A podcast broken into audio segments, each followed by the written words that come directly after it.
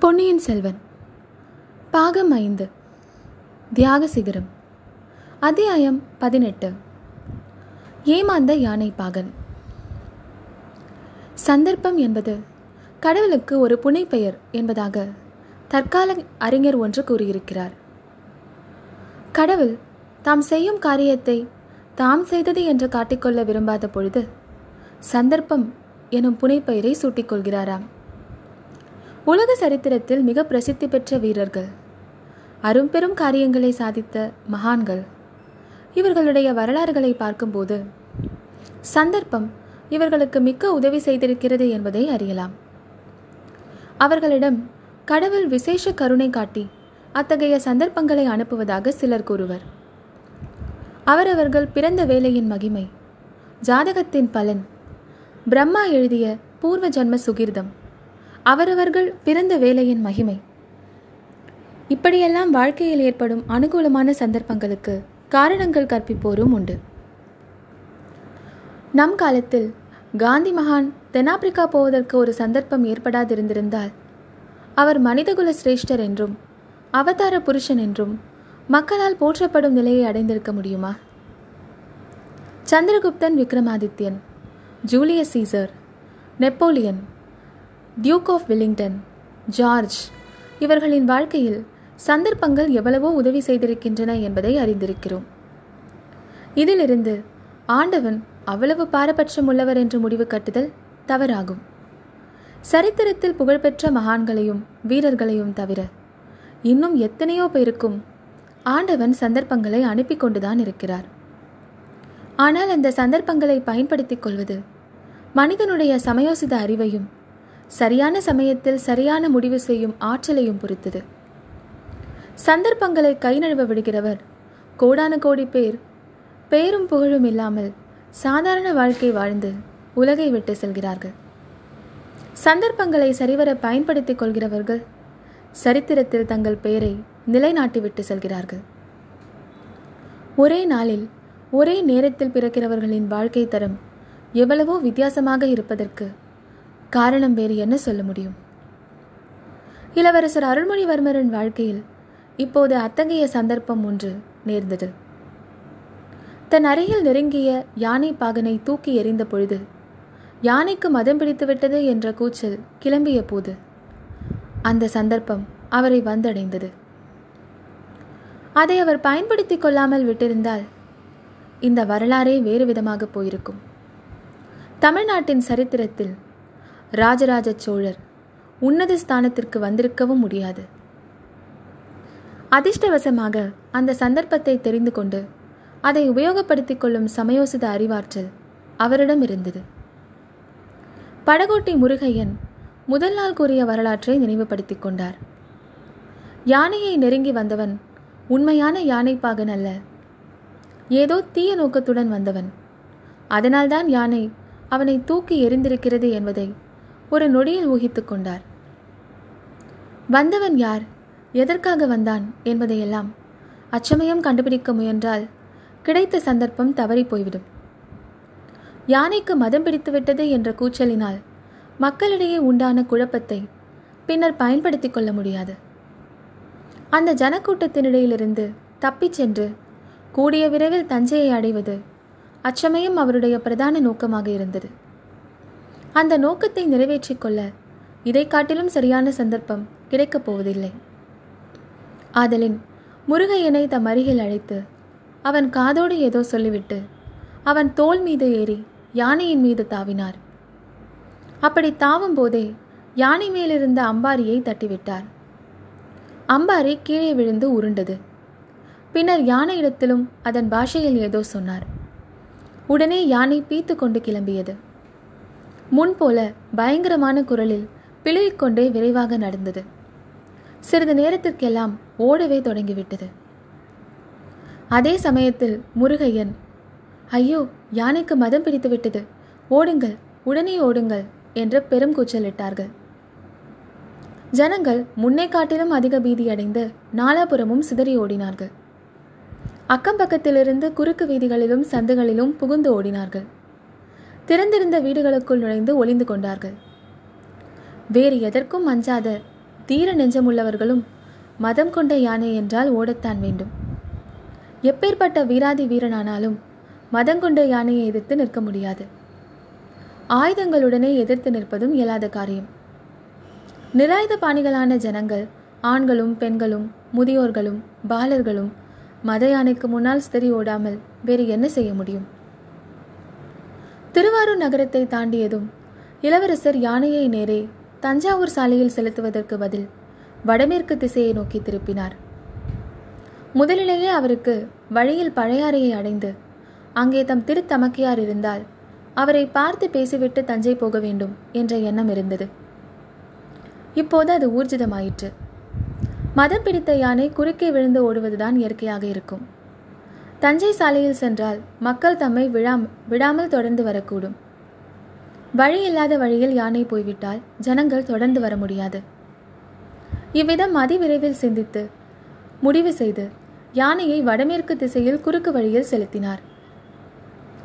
வயல்கள் வரப்புகள் வாய்க்கால்கள் நதிகள் அவற்றின் உடைப்புகள் இவை ஒன்றையும் பொருட்படுத்தாமல் யானை ஜாம் ஜாம் என்று மனம் போன போக்கில் சென்றது.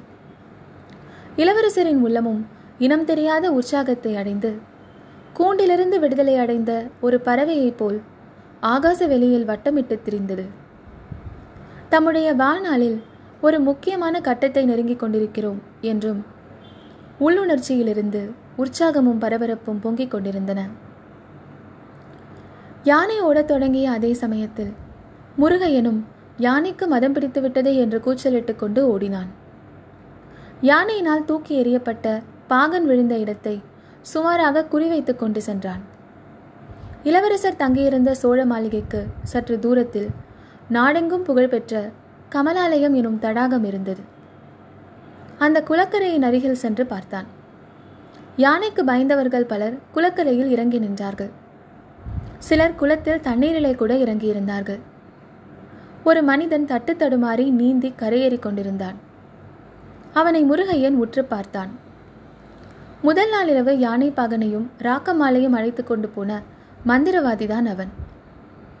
அதிர்ஷ்டக்காரன் ஆயுள் ரொம்ப கெட்டி. யானை தூக்கி எறிந்தும் உயிர் பிழைத்திருக்கிறான் அல்லவா?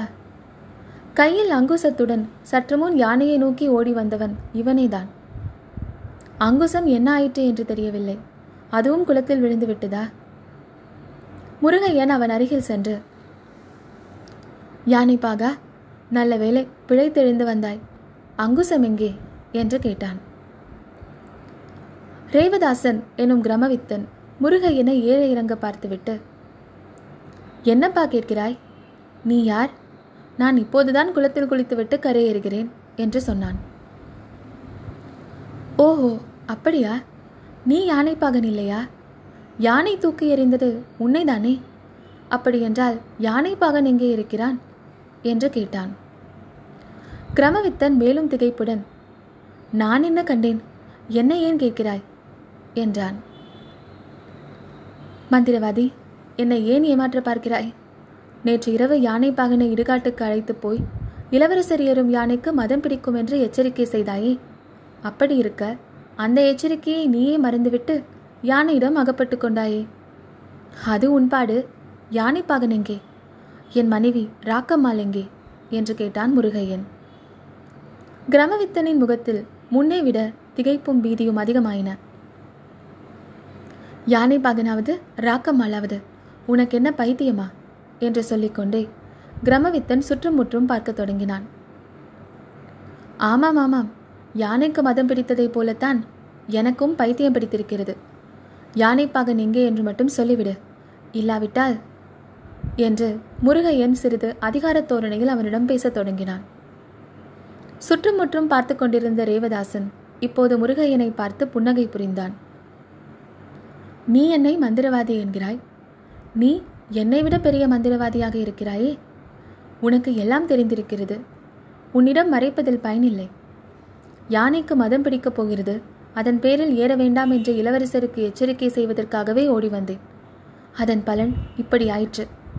உன் மனைவியும் யானைப்பாகனும் அங்கே ஒரு வீட்டில் இருக்கிறார்கள்.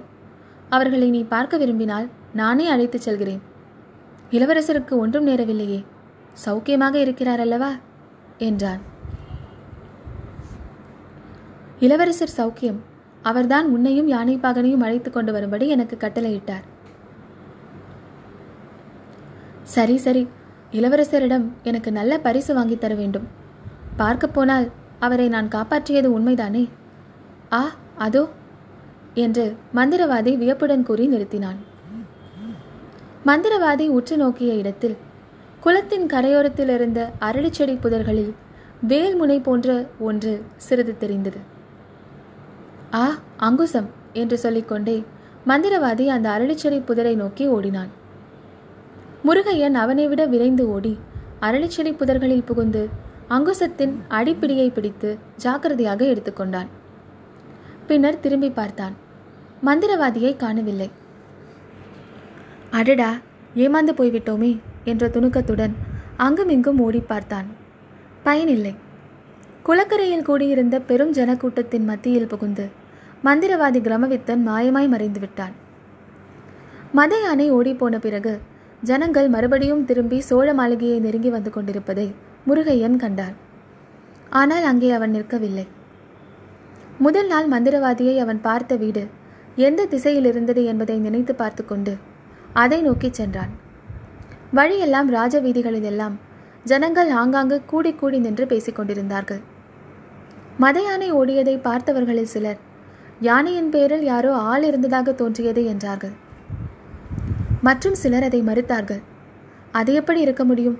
யானை பாகனை தூக்கி எறிந்தவுடன் தான் யானை ஓடத் தொடங்கிவிட்டதே. அதன் பேரில் யார் ஏறியிருக்க முடியும்? என்றார்கள். எல்லோரும் இவ்வாறு விவாதித்துக் கொண்டே சோழ மாளிகையை நோக்கி திரும்பிச் சென்று கொண்டிருந்தார்கள். தங்கள் இதயம் கவர்ந்த இளவரசருக்கு அபாயம் ஒன்றும் நேரவில்லை என்பதை உறுதிப்படுத்திக் கொள்வதற்கு ஜனங்கள் அனைவரும் ஆவலாக இருந்தார்கள். முருகையன் ஜனங்கள் வந்த திசைக்கு எதிர் திசையை சென்று குறிப்பிட்ட சந்தையை அடைந்தான். அங்கே அப்போது ஜன நடமாட்டமே இருக்கவில்லை. எல்லோரும் ராஜவீதிகளுக்கு போய்விட்டார்கள். இரவில் பார்த்த வீட்டை பகலில் அவ்வளவு சுலபமாக அடையாளம் கண்டுபிடிக்க முடியவில்லை.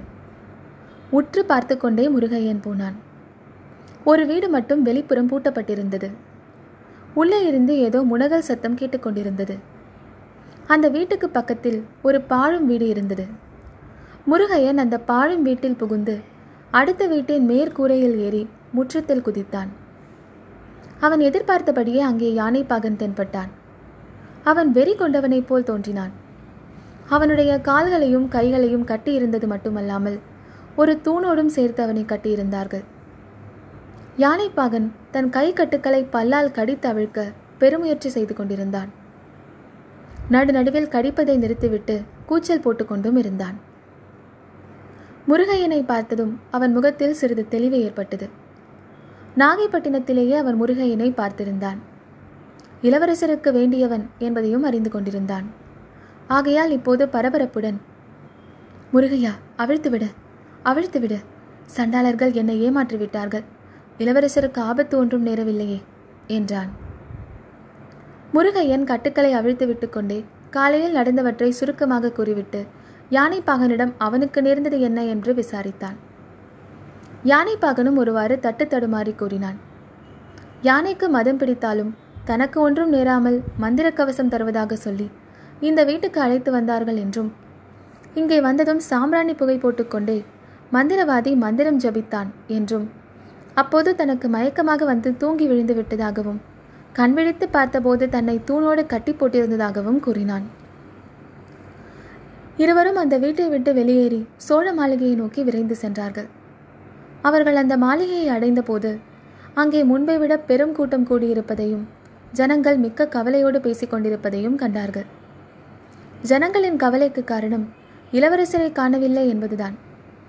அவருக்கு என்ன நேர்ந்தது என்பதை திட்டமாக அறிந்தவர்கள் அங்கு யாரும் இல்லை. யானை மேல் ஒருவர் இருந்ததை பார்த்ததாக மட்டும் சிலர் கூறினார்கள். அவர் ஒருவேளை இளவரசராக இருக்கலாம் என்று ஊகித்தார்கள். இளவரசர் யானைகளை பழக்கும் வித்தையில் மிக தேர்ந்தவர் என்பதும் யானைகளுடன் பாஷை கூட அவருக்கு தெரியும் என்பதும் சோழ நாட்டில் பிரசித்தமாக இருந்தன. ஆகையால் மதம் கொண்ட யானையினால் ஒருவருக்கும் தீங்கு நேரிடாமல் அதன் மதத்தை அடக்கும் பொருட்டு பொன்னியின் செல்வர் யானை மேல் ஏறிச் சென்றிருக்க வேண்டும் என்றும் சிலர் தங்கள் உறுதியான நம்பிக்கையை தெரிவித்தார்கள். இச்சமயத்தில்தான் அங்கே முருகையனும் யானைப்பாகனும் வந்தார்கள். யானைப்பாகனுக்கு நேற்றிரவு நேர்ந்தது அங்குள்ளவர்களுக்கு தெரிந்த பொழுது அவர்களுடைய வியப்பும் திகைப்பும் பன்மடங்கு அதிகமாயின. யானைப்பாகனை கட்டி போட்டுவிட்டு அங்குசத்தை எடுத்துக்கொண்டு ஓடி வந்தவன் சோழகுலத்தின் விரோதிகளால் அனுப்பப்பட்டவனாக இருக்க வேண்டும். ஒருவேளை பழுவேட்டரையர்களை அனுப்பியிருக்கக்கூடும் என்று சிலர் ஊகித்து கூறியதை பெரும்பாலான மக்கள் நம்பினார்கள். அதனால் பழுவேட்டரையர்களின் மீது அவர்களுடைய கோபம் அதிகமாயிற்று. அந்த கோப வெறியுடன் பலர் உடனே தஞ்சையை நோக்கி கிளம்பினார்கள். யானை போன வழியை விசாரித்து கொண்டு ஒரு பகுதியினரும் தஞ்சாவூருக்கு நேரே போகும் சாலையில் மற்றவர்களும் கோபாவேசத்துடன் புறப்பட்டுச் சென்றார்கள்.